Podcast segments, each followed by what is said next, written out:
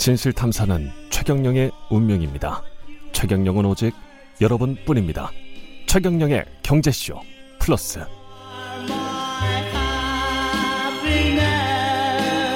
안녕하십니까. 진실탐사 엔터테이너 최경영입니다. 방금 들으신 노래는 너무나 귀에 익숙한 것. 폴랭카의 You Are My Destiny였죠. 주말에는 세상의 이익이 따따블로 되는 최경영의 경제쇼 플러스 시작하겠습니다. 오늘 내용 아주 좋습니다.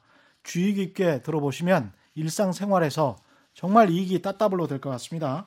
아, 옆에 나오신 분은 생활 법률 상식 사전의 저자이신 의정부 지방법원 고양지원 형사과 아유 깁니다. 김영국 참여관 오셨습니다. 안녕하세요. 예, 안녕하십니까. 예. 생활 법률 상식 사전 이게 좀 그리고 이제 김용국 참여관에 관해서도 이름을 들어봤다거나 이 책을 좀 들어봤다 이런 분들이 꽤 많을 것 같아요. 예, 예. 먼저 아까 제 소개를 장황하게 해주셨는데 예. 저는 법원 공무원 겸 예. 법조 칼럼니스트라고 법조 칼럼니스트. 불리는 것을 원합니다. 예, 그리고 법조 공- 칼럼니스트로 여러 예. 곳에 기고를 해 왔었죠, 사실. 예, 예. 사실 제가 이제 공무원 신분이라서 음. 여러 가지 제약이 있긴 하지만 또 배운 게 도둑질이라고 학교 다닐 때 제가 신문 기자를 했는데 예. 그 꿈을 버리지 못하고 학교 다닐 때랑은 대학 다닐 대학 때 신문사 편집장까지 했었습니다. 그래서 언론계 어휴. 진출을 꿈꾸다가 높, 높은 곳까지 가셨네요. 아이고 그 현실과 타협하면서 예. 공무원이 되게 됐는데 예. 또 배운 게 도둑질이라고 예.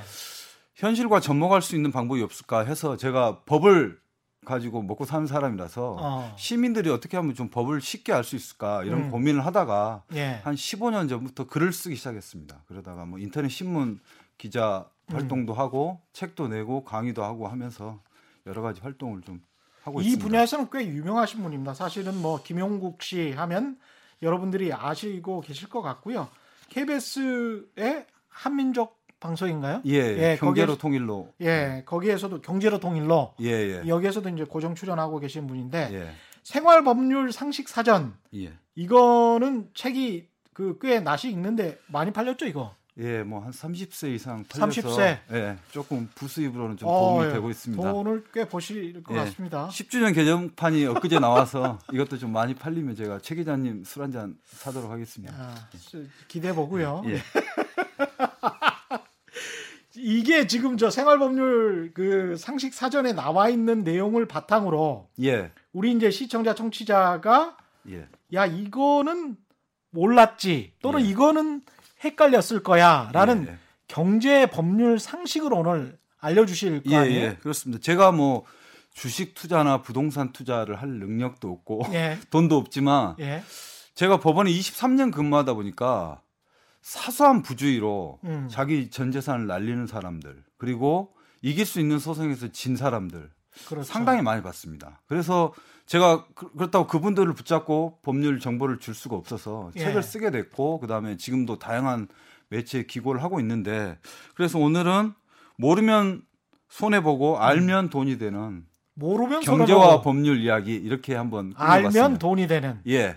이게 책을 쓰실 때 주변에 이제 판사분들이랄지 변호사분들도 많이 접하게 되실 텐데 예. 그분들에게 자문도 많이 구합니까? 자문도 많이 구합니다. 실제로 그러- 예를 들어서 뭐 그러시군요. 예. 사람들이 법정에서 이렇게 했을 때 어떻게 할까? 판사가 뭐 재판 서류를 읽어볼까 이런 거 고민하지 않습니까? 예. 그리고 뭐 감옥에 갇혔는데 탄원서를 쓰면 도움이 될까? 음. 근데 실제로 판사한테 물어보면 다양한 의견이 나오기 때문에 그런 아. 내용도 책에 저- 담아놨습니다. 그러니까 법원 공무원 생활을 지금 몇 년 하셨죠? 23년 차. 하고 23년째. 있습니다. 예. 그러면 이게 각종 소송 사건이랄지 이런 인간의 희노애락 예.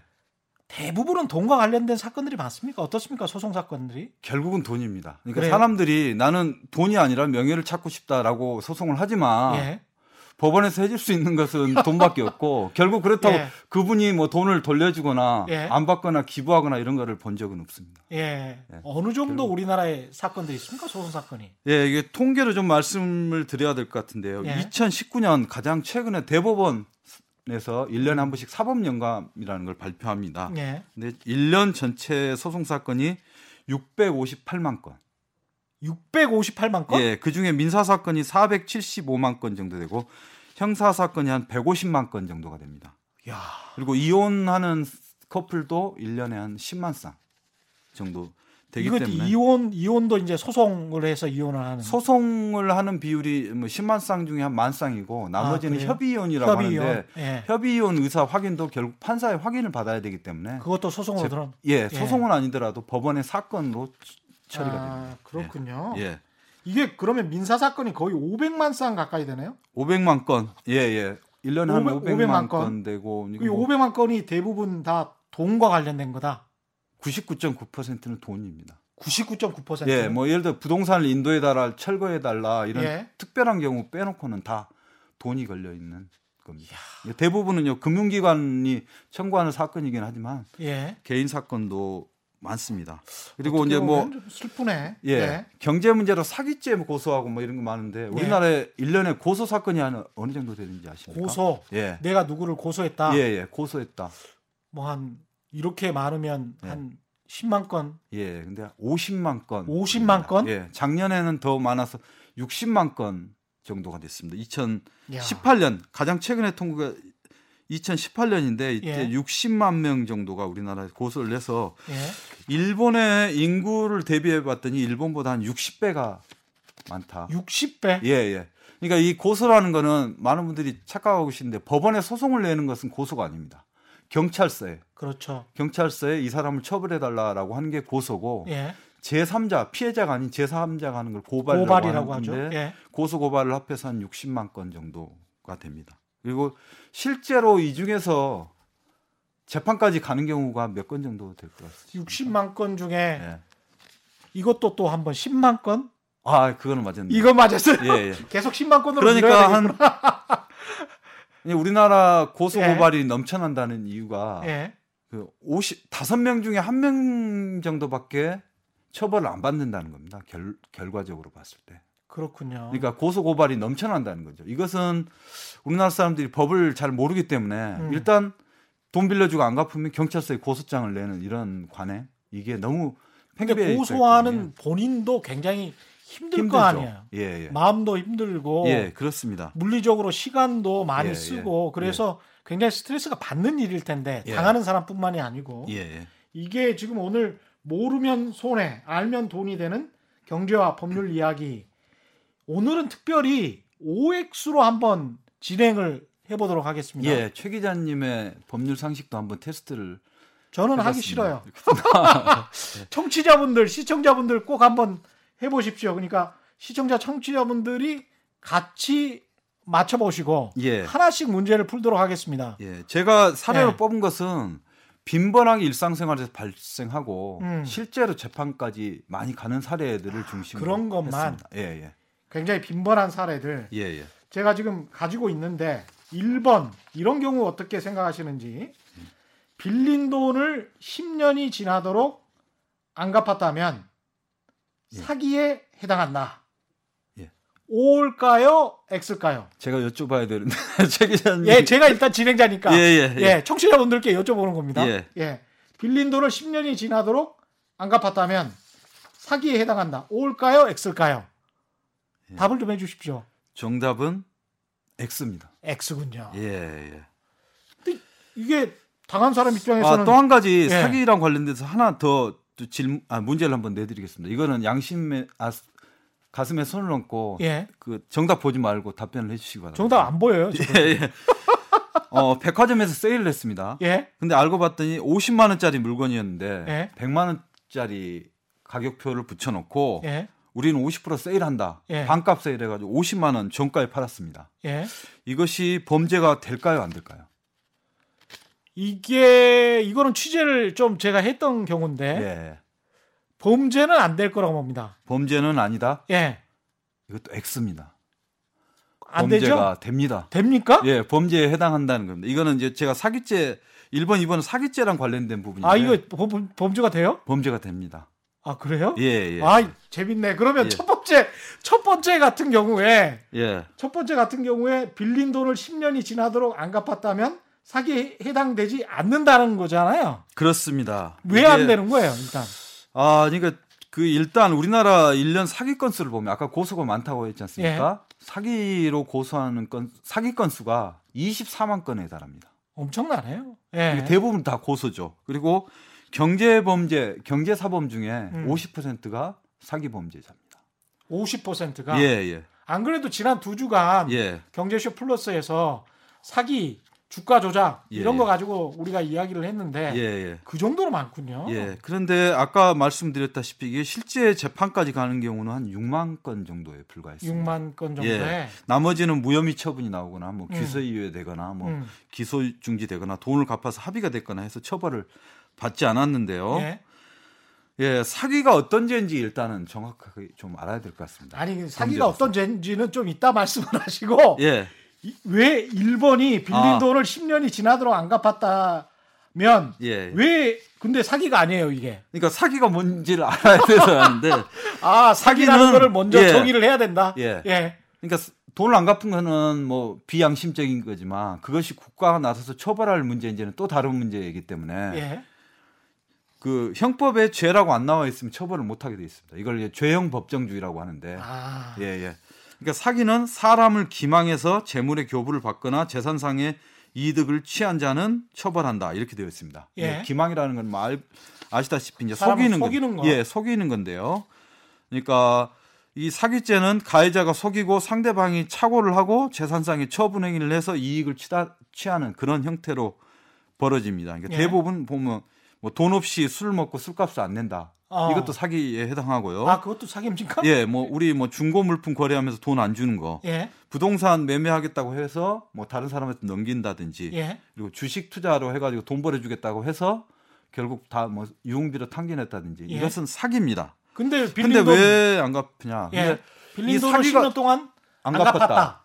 예, 근데 사기는 아니다 이거. 예, 예. 그리고 뭐 심지어는 외제차까지 끌고 다니고 그런 사람도 있죠. 그런 사람 있죠. 예, 빚내서 돈 빌려줬더니. 우리 세금 체납하고 그 그런 분들도 많잖아요. 사실. 예, 맞습니다. 예. 근데 사기가 성립되기 위해서는 예. 애초에 갚을 능력도 없고 갚을 의사도 없었다는 것이 밝혀져야 됩니다. 이 사기의 고의라고 하는데요. 야. 이게 밝혀지지 않으면 단순히 돈을 늦게 갚는다. 음. 이것만 가지고는 죄가 안 되는 겁니다. 그러니까 내가 예. 어쩔 수 없어서 예. 가난해서 예. 먹고 살려고 하다 보니 예. 당신 돈을 좀 늦게 갚게 됐는데 예. 그게 10년이 지나버렸다. 미안하다. 예, 예. 그러나 내 의도는 아니었다. 그렇습니다. 그러면 사기가 아니라는 거죠. 그렇습니다. 그러니까 음. 예를 들어서 돈을 뭐 이거를 내, 내가 사업에 쓰기 위해서 돈을 빌려다오 해가지고 예. 그때는 갚을 의사도 있고 능력도 있었는데 사업이 망해버렸다. 어. 라고 하면 사기로 입증하기는 상당히 어렵습니다. 나는 열심히 했으니까. 예, 나름대로 민사상 그냥 채무 불이행에 불과할 뿐이지 음. 범죄는 아니라는 것입니다. 범죄는 아니다. 예, 예. 그래서 이게 사기죄가 성립 안 되는 경우가 좀 많습니다. 그러니까 형사적으로 사기죄가 돼서 예. 민사적인 책임은 영원히 이제 남는 거죠. 그렇습니다. 예, 그렇죠? 예. 그래서 돈을 뭐 100만 원 빌렸다면 민사적으로는 갚아야 되는 건 갚아야 맞지, 되는- 예, 맞지만 예, 예. 정말 이 사람이 돈이 없다면 이거를 형사적으로 이 사람이 감방에 들어가게 할 수는 없다. 없다는 이, 겁니다. 이런 흔히. 뭐 몸으로 때운다라고 하는데 예. 이거는 몸으로 때울 수 있는 방법이 없고 돈이 없으면 영영 죽을 때까지 받을 수 없는 그런 구조입니다. 그렇군요. 그리고 더 위험한 게 있는데요. 예. 우리 사업 투자한다고 많이 막 1억 2억 주지 않습니까? 예. 야, 1년에 뭐 50% 100% 수익 내가 보장할게 하면서 주죠. 예. 이 경우에 정상적으로 사업 투자를 했는데 무리하게 해서 말아먹었다라고 하면 예. 원금도 받지 못하는 경우가 많습니다. 그렇죠. 예, 이게 사업 투자는 본인의 책임하에 하기 때문에 만일 투자를 하면서 투자 약정서에 뭐 원금을 반드시 준다든지 이런 약정이 없다고 하면 예.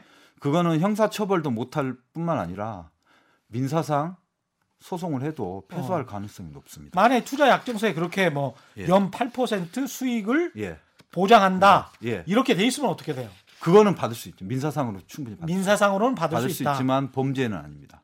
근데 그 사람이 또 나는 열심히 사업을 했는데 예. 지금 돈이 없어서 못 준다라고 예, 하면 예, 예. 그때는 또못 예. 받는 것이고 그렇습니다. 그러니까 어. 처음부터 사업할 의사가 없었거나 예. 그 돈을 다른 데 투자했다고 하면 명백하게 사기겠지만 음. 거기에 정상적으로 투입을 했는데 뭐 사업을 운영을 잘못했다거나 무리한 사업을 했다라고 했을 때는 예. 범죄가 되지 않습니다. 따라서 빌린 돈을 10년이 아니라 20년을 못 갚아도 음. 경찰서로 가시면 안 되고 예. 법원에 민사 소송을 제기하는 수밖에 없습니다. 법원에 민사 소송을 제기하는 수밖에 없다. 예, 예. 그 사람이 사실은 어떤 꽁쳐둔 돈이 있을 것이다. 예. 뭐 빌렸으니까 예, 돈을. 예, 예. 그래서 투자를 받았으니까 예, 그 돈으로 내 돈을 변제해라. 예. 예. 이렇게 이제 민사 소송하는 수밖에 할 없다는 거죠. 수는 있죠. 근데 예. 대부분 재산을 다른 사람 명의로 빼돌려 놓지 않습니까? 그렇죠. 그렇기 때문에 어렵습니다. 근데 이제 그것도 하나의 방법이 있는데 음. 이거는 뭐 채권자 취소권이라고 해서 예.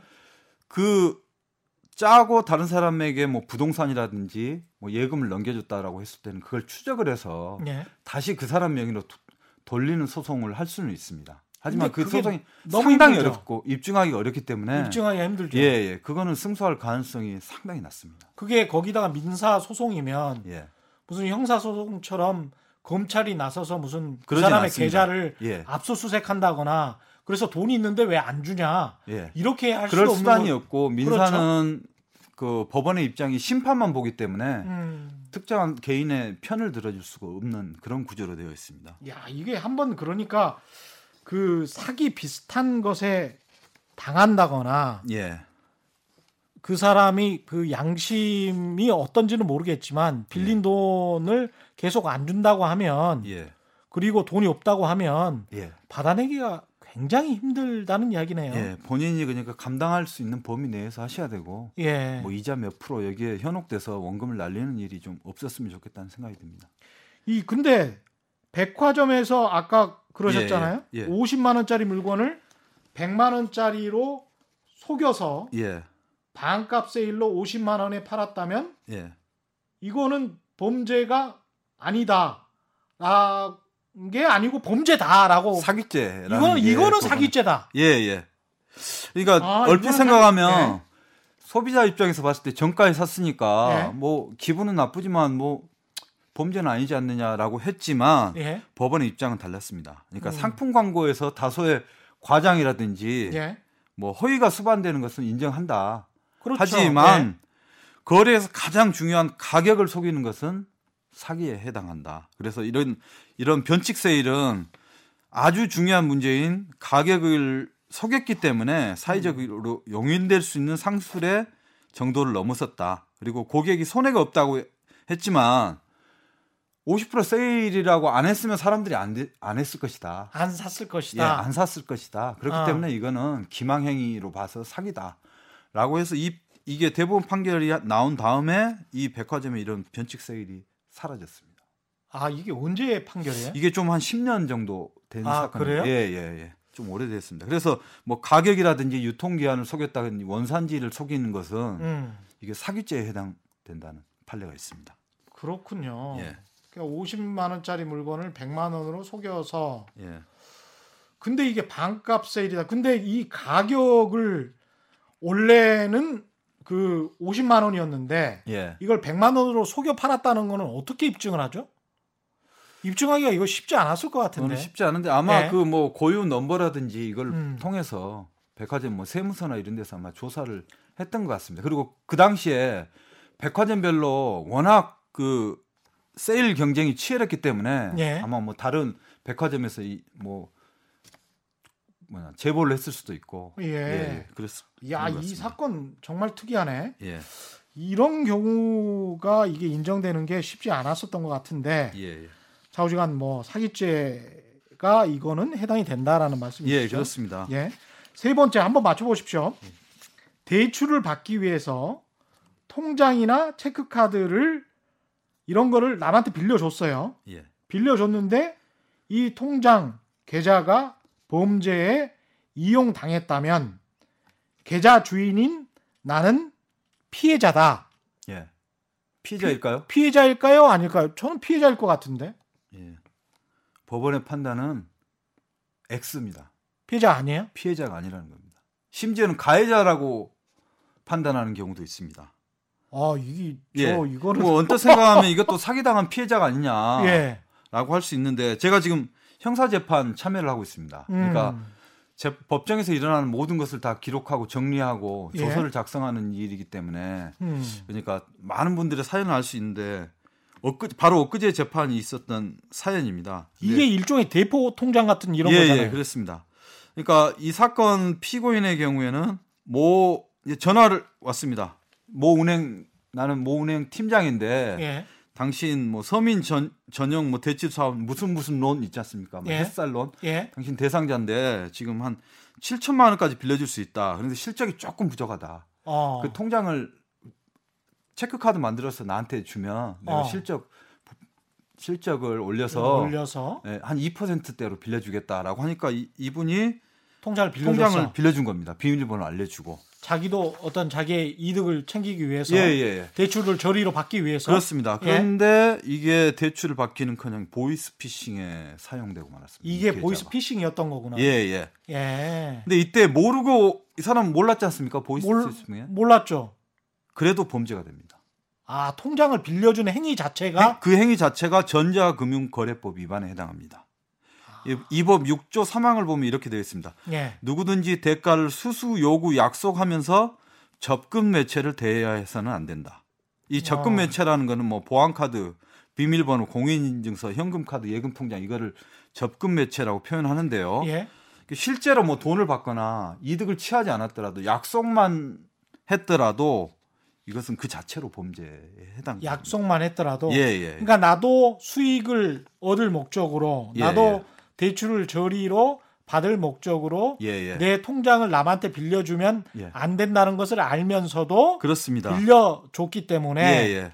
이것은 대포 통장이기 때문에 이거는. 이 사람 피해자가 아니고. 이 사람도 범죄자다. 그렇습니다. 그렇게 보는 겁니다. 그러니까 보통 접근하는 방식이 대출해주겠다. 대출해주겠다. 취업 취업하면 통장 개설하라고 하지 않습니까? 예. 그러면서 이제 뭐 통장 일단 나한테 보관해 달- 다오 뭐 이런 식으로 한다든지 음. 아니면 통장만 만들어주면 내가 뭐 세금 문제 때문에 그렇다 수수료를 줄 테니까 잠깐만 빌려달라고 이런 식으로 합니다. 예. 그래가지고 그러니까 이거는 어떻게 보면 미필적 거이죠. 범죄에 이용될 가능성이 있다는 걸 알면서도 본인이 알면서도 예, 예. 나한테도 이득이 예. 될 것이다. 예, 예, 예. 이 음. 경우에는 절대로 응해서는 안 되고 이 재판이 엊그제 있었습니다. 본인도 그랬군요. 몰랐다고 했지만 음. 이 처벌을 받을 수밖에 없는 상황이고 음. 더큰 문제는 뭔가 좀 범죄에 사용될 것 같다는 걸 알았다고 하면 예. 또 하나 범죄가 추가됩니다. 알았다면 예. 예. 알았거나 알 수 있었을 가능성이 있었다. 예. 어, 이거 사기 같은데라고 했으면 사기 방조죄에 해당합니다. 그러니까 보이스피싱 사기 사기 주범을 도와주는 역할을 했기 때문에 그 본인 입장에서는 잘못하면 보이스피싱에 당하고도 예, 예. 사기 방조죄로까지 예. 처벌받을 수도 있네. 처벌을 실제로 받는 사례가 있고 그것뿐만이 아닙니다. 예. 이 보이스피싱 피해자가 예. 보통 주범들은 해외에 있거나 잠수를 그렇죠. 타지 않습니까? 예. 그 잡히는 경우가 100명에 한 명도 안 되지 않습니까? 아 그래요? 조직 자체가 예. 워낙 이게 방대하기 때문에 점조직이고. 예, 최하위 조직은 상위 조직에 누가 있는지 자체를 모릅니다. 어. 근데 이렇게 이제 피라미드를 이용해서 통장을 개설을 하죠. 근데 이 보이스 피싱 피해자가 알 수 있는 사람은 통장 예금주밖에 없으니까 예금주를 상대로 민사 소송을 제기합니다. 예를 들어서 보이스 피싱 대려. 예, 5천만 원 당했다 그러면 그 사람이 피고가 되는 겁니다. 그러면 이 가담 정도에 따라서 예. 그 명의를 빌려준 사람은 예를 들어서 뭐 돈을 찾아서 전달해 줬다 하거나 이런 식으로 하면 이 과실 비율이 커지는 거고 단순히 통장을 비, 빌려줬다라고 하면 과실 비율이 낮지만 음. 예를 들어서 5천만 원 보이스피싱에 이행됐다라고 하면 뭐 10% 20% 많게는 50% 60% 손해배상을 해주는 사례도 있습니다. 그 완전히 소탐 대실이네요. 그러니까 그렇습니다. 예. 작은 이익을 취하려다가 예, 예. 엄죽 달싹도 못하고 완전히 범죄 조직에 예. 갇혀버리는 게 되네. 예. 그러니까 이 사람들이 민사 재판하면서도 아 저도 피해자입니다라고 하지만 법원의 입장에서는 가해자 쪽에 가깝다고 볼 수밖에 없다는 겁니다. 아 재밌네요. 예. 자네 번째 예. 예금 계좌에 잘못 들어온 돈이 있었어요. 예, 그걸 사용해 버렸다면 예, 민사상 반환 책임은 있지만 예, 범죄는 아니다. 예. 이거는 이제까지 패턴상 내가 보니까 예. 이거 범죄야. 범죄죠? 아, 예, 맞습니다. 감으로 맞추신 건가요? 근데 감이 감이에요. 이제까지 패턴상 보니까 예, 이건 그럼- 이건 범죄인 것 같아요. 예, 예. 예. 한 가지 제가 추가로 더 또 비슷한 거 질문 예. 드리겠습니다. 아, 이- 길거리에서 돌발 퀴즈가 많네. 예. 예. 길거, 길거리에 지갑이 떨어져 있었어요. 질- 길거리 지갑이 떨어져 예, 예. 있다. 근데 이 지갑 주인을 찾아주면 보상금을 받습니다. 그렇죠. 그렇죠. 예, 예. 근데 핸드폰을 돌려주었다면 보상금을 청구할 수가 없다? 핸드폰을 돌려줬다면 예, 예. 청구할 수도 있는 거 아니에요? 할 수도 있, 아니, OX로 다 가셔야 됩니다. OX. 할 수도 있는 게 아니고. 아, 헷갈리는데. 법에는 정답이 있습니다, 이게. 아, 그래요? 예. 청구할 수 있다. 있다. 예. 예, 그거 맞추셨네요. 아, 두 개 다 감으로 역시 맞추셨네요. 감으로. 예. 예, 예. 일단 예금 계좌의 문제인데요. 이 예금 계좌도 예전에는 모르는 사람의 예금 계좌인 경우에는 예. 그냥 반환할 의무만 있지 이게 죄가 아니다라는 식으로 됐는데 예. 이게 한 10년 전에도 이거 대법원 판례가 있었습니다. 예. 그러니까 모르고 공 하나 더 붙여서 돈을 보낸 적이 있었습니다. 오, 이거. 예. 근데 이게 전혀 뭐 이해관계도 없는 사람인데 돈을 안 돌려준 겁니다. 당연히 돌려줘야 될 의무가 있는데 그렇죠. 돈을 다 써버린 건데 형사 고소를 했습니다. 예. 죄가 되느냐 안 되느냐 했는데 법원의 판단은 죄가 된다 했습니다. 죄가 된다. 예, 무슨 아. 죄일까요? 이게 무- 무슨 남의 돈을 그냥 이렇게 예. 이 횡령한 거, 도둑질한 거 아니에요? 이거는 어, 금방 단어 횡령? 횡령죄에 해당합니다. 횡령죄. 우리가 이제 공금 횡령 이것만 횡령이라고 생각하는데 예.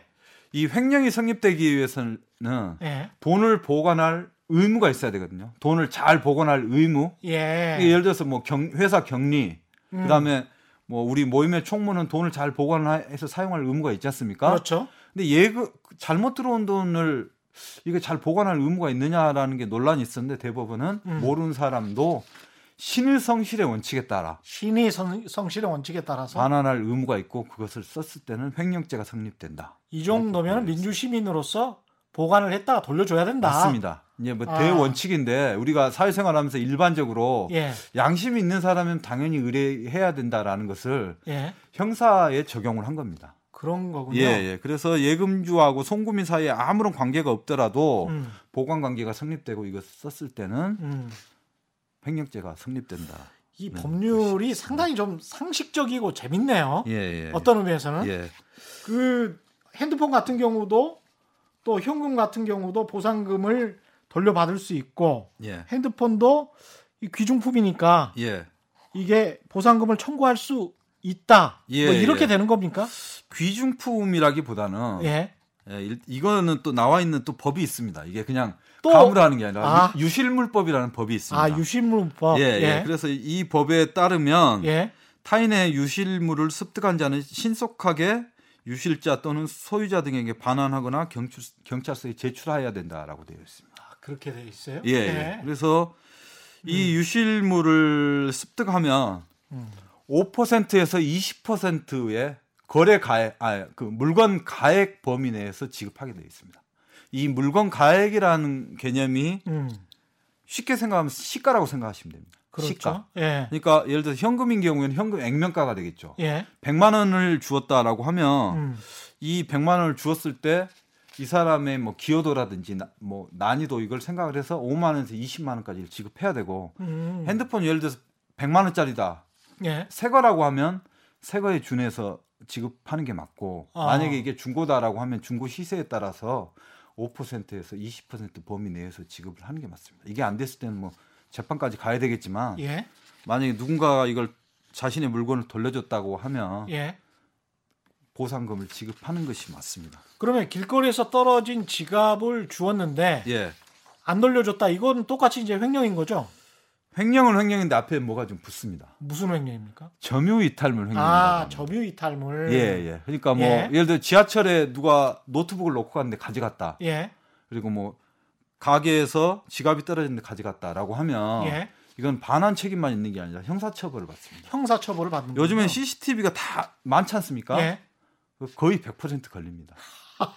심지어는 그렇구나. 길거리에서 반지 하나 주었다가 예. 분쟁이 되어서 그냥 사과하고 돌려주면 되는데 끝까지 우겨서 경찰서로 갔는데 이 사람 형사처벌 받은 사례도 있어요. 반지 하나 주었다가 안 돌려주려고 예, 예. 부득불 우기고 뭐 큰 소리 치고 하니까 경찰을 어. 불렀습니다. 그래서 경찰서까지 갔는데 음. 재판을까지 받았죠. 벌금 200만 원. 아 그냥 범죄자가 돼버렸네. 범죄자가 된 겁니다. 그러니까 알게 모르게 이게 범죄자가 될 수가 있다는 그러니까 거예요. 한 순간의 욕심이나 잘못된 판단으로 범죄자가 될 수가 있는 거네요. 예, 예. 조심해야 되겠습니다. 예. 이제 이혼 소송과 관련해서 예, 이혼 예. 소송 아, 그 전에 또 한 가지 또 말씀드릴 게 있는데요. 또 있어요? 또 퀴즈 아니죠? 지갑 예, 네, 예. 퀴즈는 아니죠? 그 예. 좀 여러분들이 좀 주의를 하셔야 되는 게 예. 지갑을 주었는데 신용카드가 있었어요. 신용카드가 있었다. 예, 그거를 사용하게 되는 경우에는 음. 죄가 엄청나게 또 늘어납니다. 아, 이건 단순하게 절도나 점유유탈물 횡령죄가 아니고 이제 실제 이런 경우가 있었습니다. 지갑에서 지갑을 준 남성이 음. 이, 이걸로 담배, 우유 사고 그다음에 노래방비까지 그냥 계산한 막 겁니다. 써버렸군요. 예. 남의 신용카드를. CCTV에 찍혔는데 아휴, 징역형 처벌을 받았습니다. 아까 징역? 말씀 징역? 예, 아까 예. 말씀드린 대로 지갑 주운 것은 점유유탈물 횡령 예. 그리고 편의점 주인에게 남의 카드로 자기 카드인 것처럼 한 것은 사기 아, 죄가 된 겁니다. 여러 그리고 가지 죄가 예, 또 타인의 카드를 부당하게 사용하는 것은 음, 카드사에 피해를 주기 때문에 이거는 여신 전문 금융업법 위반입니다. 여신 전문 금융업법 위반. 예, 그렇게 해서 이게 좀 징역형으로 감옥까지 간 사례가 야. 있었습니다. 예, 상식적으로 생각해서 이거를 남한테 안 돌려주고 뭐 오랜 시간 동안 이것저것 썼으니까 여러 예. 가지 그냥 범죄가 붙는 거군요. 예, 그렇습니다. 예. 이혼 소송 이야기를 또 이혼 소송 같은 경우도 워낙 많아서 지금 이렇게 넣으신 거죠? 아까 아, 10만 건? 1년에 뭐 결혼 건수가 지금 30만에서 한 25만 원으로 갈수록 감소를 하고 있는데 예. 어, 이용 건수는 10만에서 계속 소폭으로 늘고 있습니다. 아. 1년에. 그리고 이제 뭐 결혼 건수는 줄고 있는데 예, 예. 이혼 건수는 늘고 그리고 있다. 그 중에 예. 결혼 생활 20년 이상 되신 분들의 이혼 비율이 거의 뭐 절반을 차지하고 있습니다. 아, 이른바 황혼 이혼. 예, 이제 황혼이혼이라고 하기도 어려울 정도로 음. 일상화돼서 그러니까 우리는 뭐 이혼하면 아주 특별한 경우라고 생각하지만 1년에 10만 쌍 20만 명이 이혼을 합니다. 이 10년이면 200만 명이 되는 거죠. 대부분은 뭐 거기에다가 이제 성격 차이 이렇게 적어 놓습니까? 이혼 성격 협의 이혼하는 경우에는 다 성격 차이라고 적는 비율이 한 50% 되는데 사유? 예. 그 성격 차이에 많은 것이 포함돼 있으니까 포함돼 있기 때문에 예. 예. 그 구체적인 예. 음, 사례는 뭐 부부들 당사자들만 알겠죠. 뭐 예, 어떻게 예. 알겠습니까? 예. 근데 이혼 소송에서 예. 이런 질문이 을 하셨네요. 그러니까 이혼 소송에서 예. 배우자 명의의 재산이 수백억 원대라면 예. 위자료는 예. 수억 원 정도는 받을 수 있다. 예. 이건 얼마나 오래 살아야 돼? 에, 오래 살았고 서로 간의 귀책 사유 뭐 이런 것도 다 따지고 그럴 것 같은데 예, 예. 이게 수억 원 정도는 받을 수도 있을 것 같습니까? 또 같은데요? 이게 예. 좀 넘어가는 건가 또? 근데 그것은 받을 수 없나? 뭐 최근에도 뭐 재벌가 이혼 그렇죠. 재판이 있었지 않습니까? 예. 실명을 거론하기는 그렇지만 예. 뭐 수백억 대 뭐 판결이 났는데 그렇죠. 예 근데 2조 원대 재산을 가지고 있던 예 예 예 예, 예 사람이 예. 한 한 몇백억 준 예, 거죠. 예, 한 예. 140억 정도 준 거죠. 예 예. 그렇게 됐는데 어 우리 일반인들의 세계에서 위자료가 뭐 억대로 넘어가는 경우는 없으니까 음. 이 청취자 여러분들은 그런 꿈을 안 꾸셨으면 좋겠습니다. 예. 그렇죠. 일반인 예. 같은 경우는 그러니까 예. 배우자 명의의 재산이 수백억이라고 수백억 해도 대라면 왜 이혼을 하냐 이거지. 그냥 착 달라붙어 살아야지. 아 그게 예. 그런가요? 예. 이 예, 사람 정못 살 정신 없는 사람이에요. 일단. 정못 살겠으면 이혼을 예. 하는 건데 그러니까 수백억 수천억대라고 해서 하더라도 예. 위자료 수억 원은 나올 수가 없습니다. 수억 원 나올 수가 없다. 예, 나올 수가 없습니다. 아 그래요? 예, 지금 뭐 맞추신 거라고 생각하시는데 예. 틀렸습니다. 예. 아니 나 속으로 난 나올 수 없다라고 속으로는 아, 생각했. 속으로는 생각- 예, 속으로는? 생각했어요. 예. 그러니까 위자료 하면 뭐 많은 분들이 그냥 남자가 여자에게 주는 돈 그렇죠. 그리고 뭐 몇 억 정도는 받을 수 있다라고 쉽게 생각을 하는데 예. 위자의 의미가 음. 위로하고 도와준다는 뜻입니다. 아, 근데 뭐 법에서 위로하고 도와주는 게 뭐 다독거릴 것도 아니고 뭘로 할 수 있겠습니까? 구체적 근거가 있어야지. 그리고 음. 그 수단이라는 게 돈밖에 없지 않습니까? 결국 그렇죠. 돈이죠. 예. 그러니까 위자료라는 거는 물질적인 손해가 아니라 정신적인 손해, 음. 정신적인 고통, 예. 뭐 가슴이 아프고 이런 고통을 돈으로 환산하는 것이 바로 위자료입니다. 그렇죠. 그렇기 때문에 법원에서 인정되는 액수는 짭니다. 아, 그래요? 심지어는 우리가 뭐 교통사고 나지 않습니까? 사망사고 나면 유족들에게 인정되는 위자료가 1억 원이 넘기가 어렵습니다. 사람의 생명도 위자료로 1억 원이 넘기 어렵기 때문에 이혼 위자료가 수억 원이 나올 수 없고 보통 위자료는 한 판사들의 여러 가지 의견을 들어보면 한 2천만 원 선에서 기준을 잡습니다. 예를 들어서 부부가 한쪽이 뭐 바람 피우고 예. 폭행하고 잘못했다라고 가정을 했을 때 2천만 그렇다고 원 선- 하더라도 하더라도 2천만 원 선에서 잡고 결혼 생활이 아주 오래되고 학대 정도라든지 뭐 그 유책 배우자의 사유가 심하다라고 하면 50% 100% 가산을 하고 예. 상대방도 잘못이 있다 아니면 좀 이게 수준이 낮다라고 하면 음. 50% 108을 또 100%를 감액을 합니다. 그렇기 그렇군요. 때문에 통상적으로 나오는 액수는 한 천만 원, 이천만 원 선이고요. 음. 이 자리고 그 네. 양쪽 다 혼인 파탄에 책임이 있는 경우에는 대부분은 그렇죠. 그런 경우에는 영원입니다 위자료가. 위자료는 영원. 예. 근데, 근데 이제 재산 분할은 할 수 있는 거 아니에요? 그러니까 중요한 게 재산 분할인데 예. 이제 재산 분할은 뭐냐면 누가 결혼 생활에서 잘했냐 잘못했냐를 따지질 않습니다. 재산 분할은 재산을 부부 공동의 재산을 모으는데 예. 어떻게 협력을 했고 누가 많은 기여를 했느냐 아. 이것을 따지기 때문에 예를 들어서 음. 뭐 6대 4, 7대 예. 3, 5대 5 이렇게 나누게 됩니다. 그러니까 이혼을 뭐 진지하게 고민하시는 분이라면 음. 위자료에 목매실 게 아니라 예. 재산 분할 로 해서 내가 기여도가 얼마다. 그리고 이 재산은 재산 분할 대상에 포함돼야 된다. 예. 여기에 신경을 많이 쓰시는 게 좋을 것 같습니다.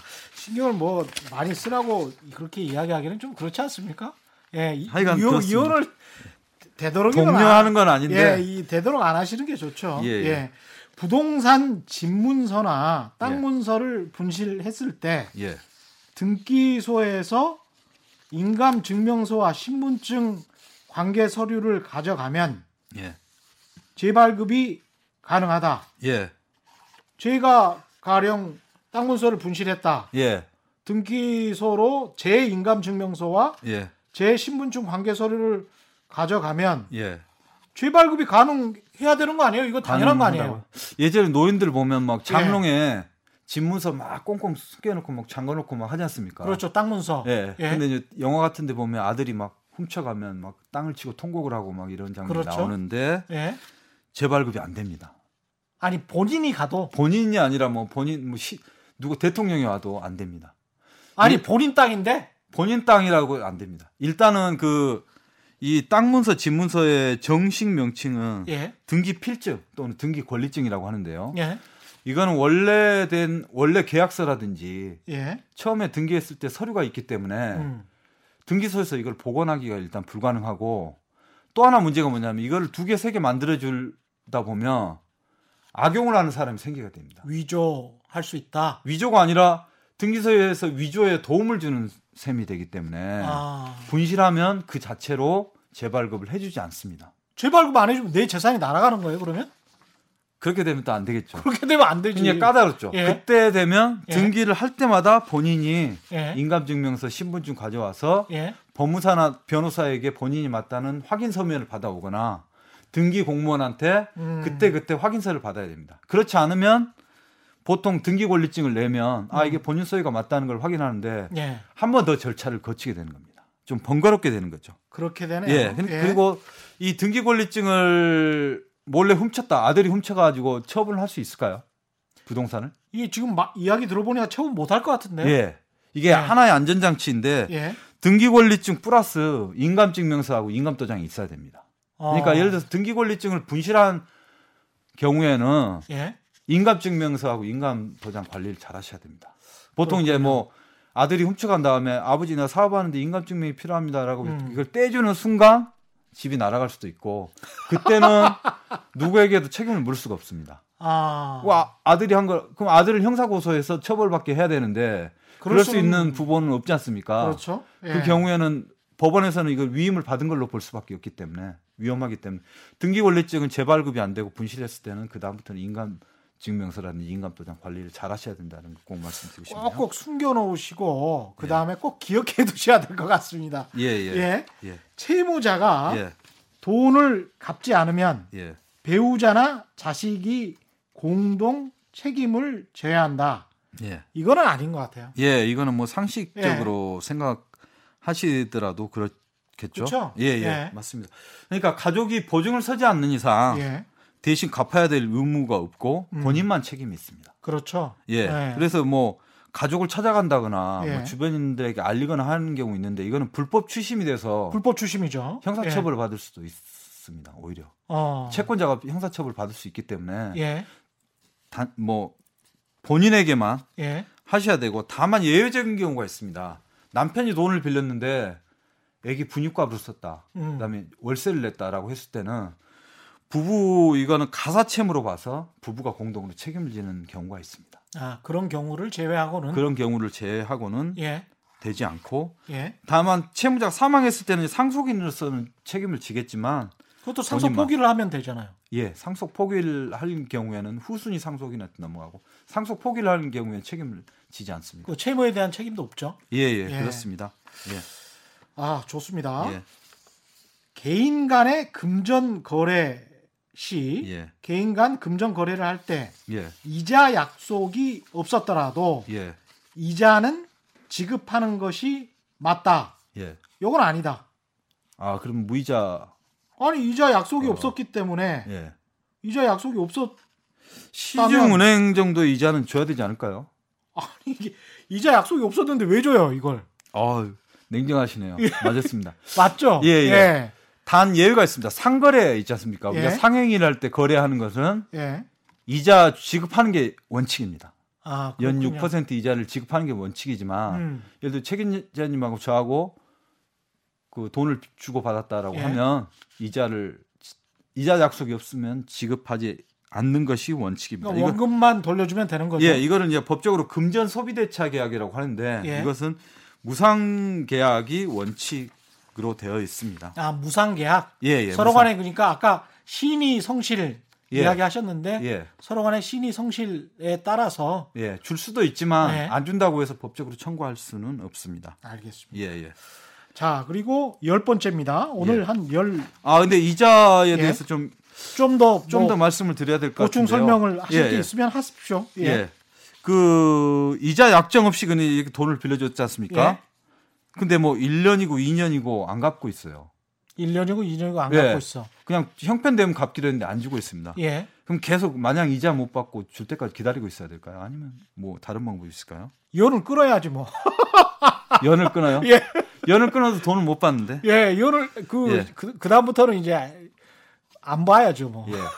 이때는 방법이 있습니다. 예. 처음에 예를 들어서 뭐 선의로 돈을 빌려줬는데 안 갚지 않습니까? 예. 이자도 안 주고. 예. 이때는 최고라는 걸 할 수 있습니다. 최고. 최고. 예. 알리는 거죠. 통지하는 거죠. 음. 그러니까 쉽게 말하면 내용 증명이라든지 음. 문자로 보내서 야, 돈 갚, 돈 안 갚은 지 1년 됐는데 음. 돈 갚아라. 돈 갚아라. 어. 한달 후에까지 갚아라. 한 달 후에 안 갚으면 나는 그때는 뭐 조치를 취하겠다라고 예. 하지 않습니까? 이걸 어. 최고라고 하는데요. 예. 이 최 최고를 하면 그 최고 한 다음 날, 음. 그러니까 한 달 후에 갚으라고 했으면 그 말일의 다음 날부터 민법상 연 5%를 청구할 수가 있습니다. 아, 이자가 없더라도 예. 최고를 하기 시작하면 예, 예. 명확하게 이제 법정 이자 정도는 받을 수 있다. 예, 오, 그게 그게 연 민법상 5%. 연 5%고 그리고 또 예. 아까 말씀 안 드렸는데 이자 약정이 없더라도 예. 변제기가 지나면 5%를 지급해야 됩니다. 아, 변제 기간이 예. 지나면 이자 약정 1년 1년 후에 갚겠다라고 했으면 1년 동안 이자를 못 받지만 예. 그 다음 날부터는 연 5%를 받을 수가 있습니다.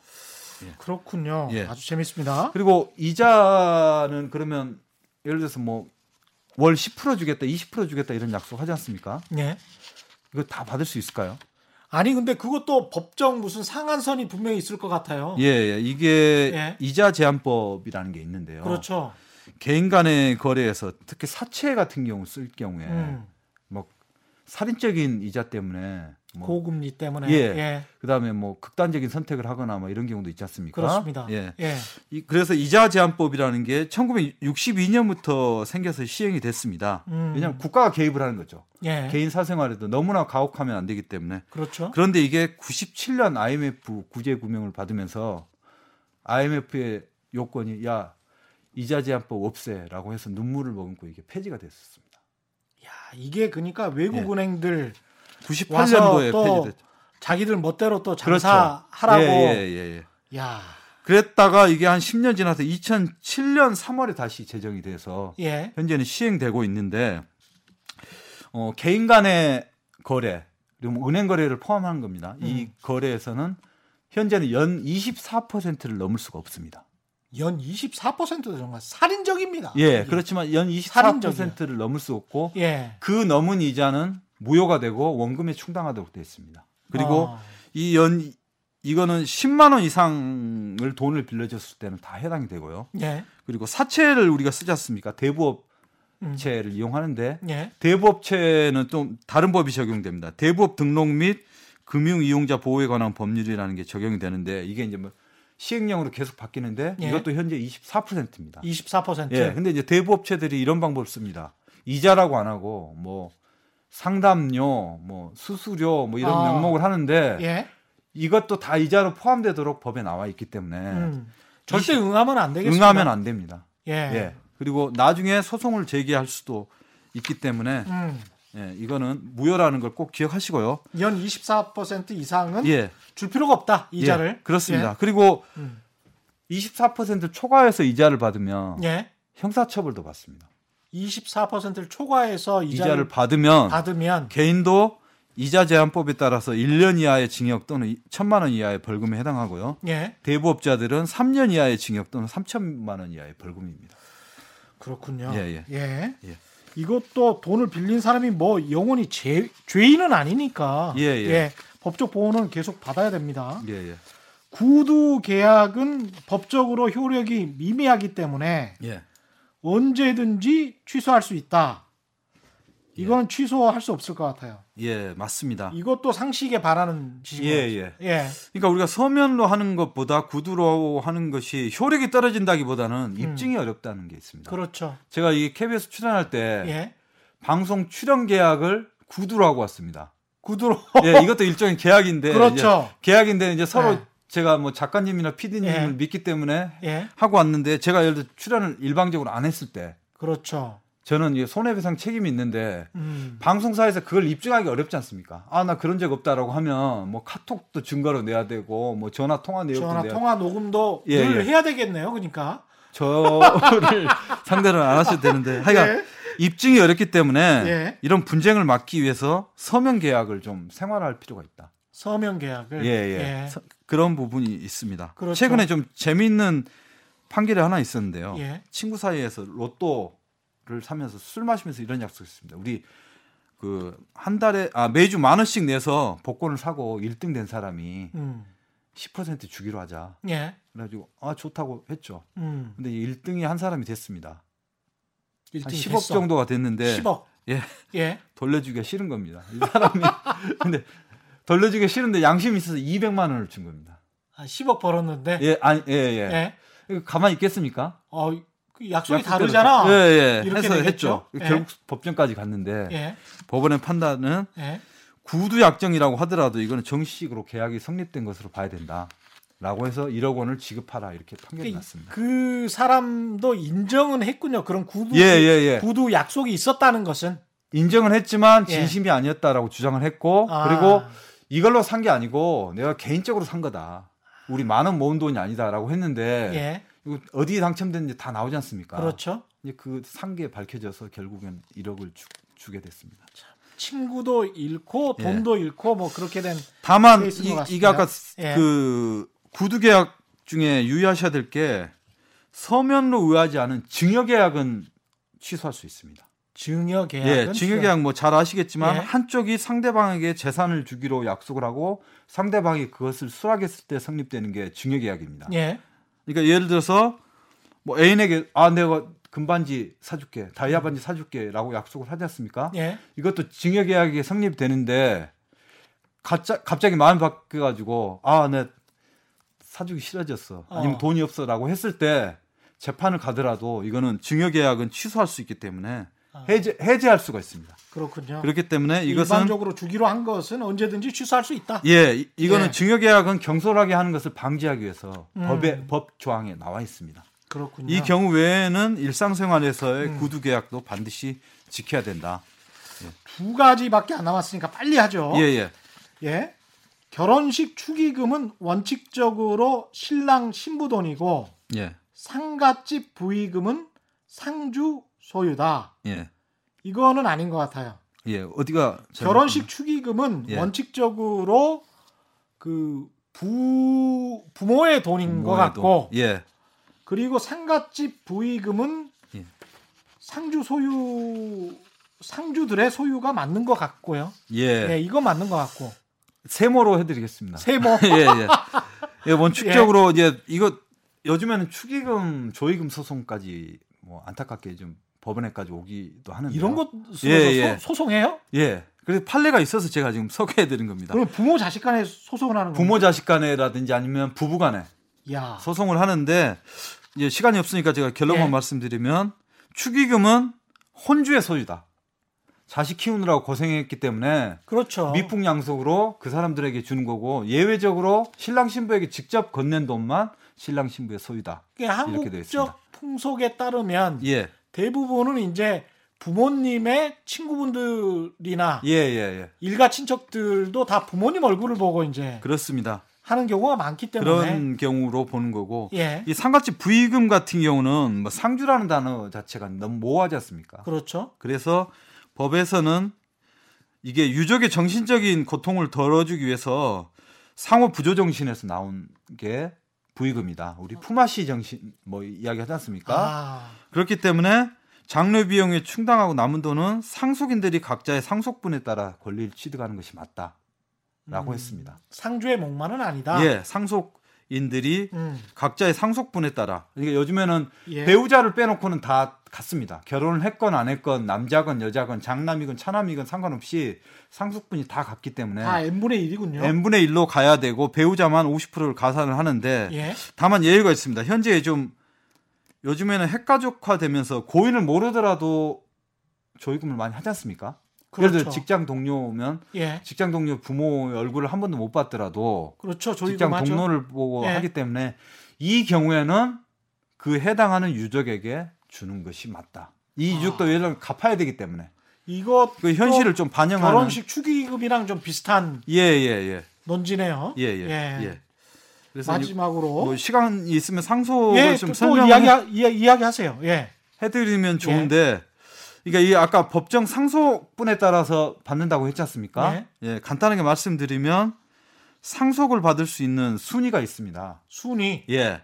1순위, 2순위, 3순위, 4순위, 뭐 아파트 우리 그 분양받을 때 순위처럼 있는데 예. 결론적으로 4촌을 넘어서면 상속을 받을 수가 없습니다. 4촌 넘어서면 예. 예. 그리고 1 선순위가 있으면 후순위까지는 안 됩니다.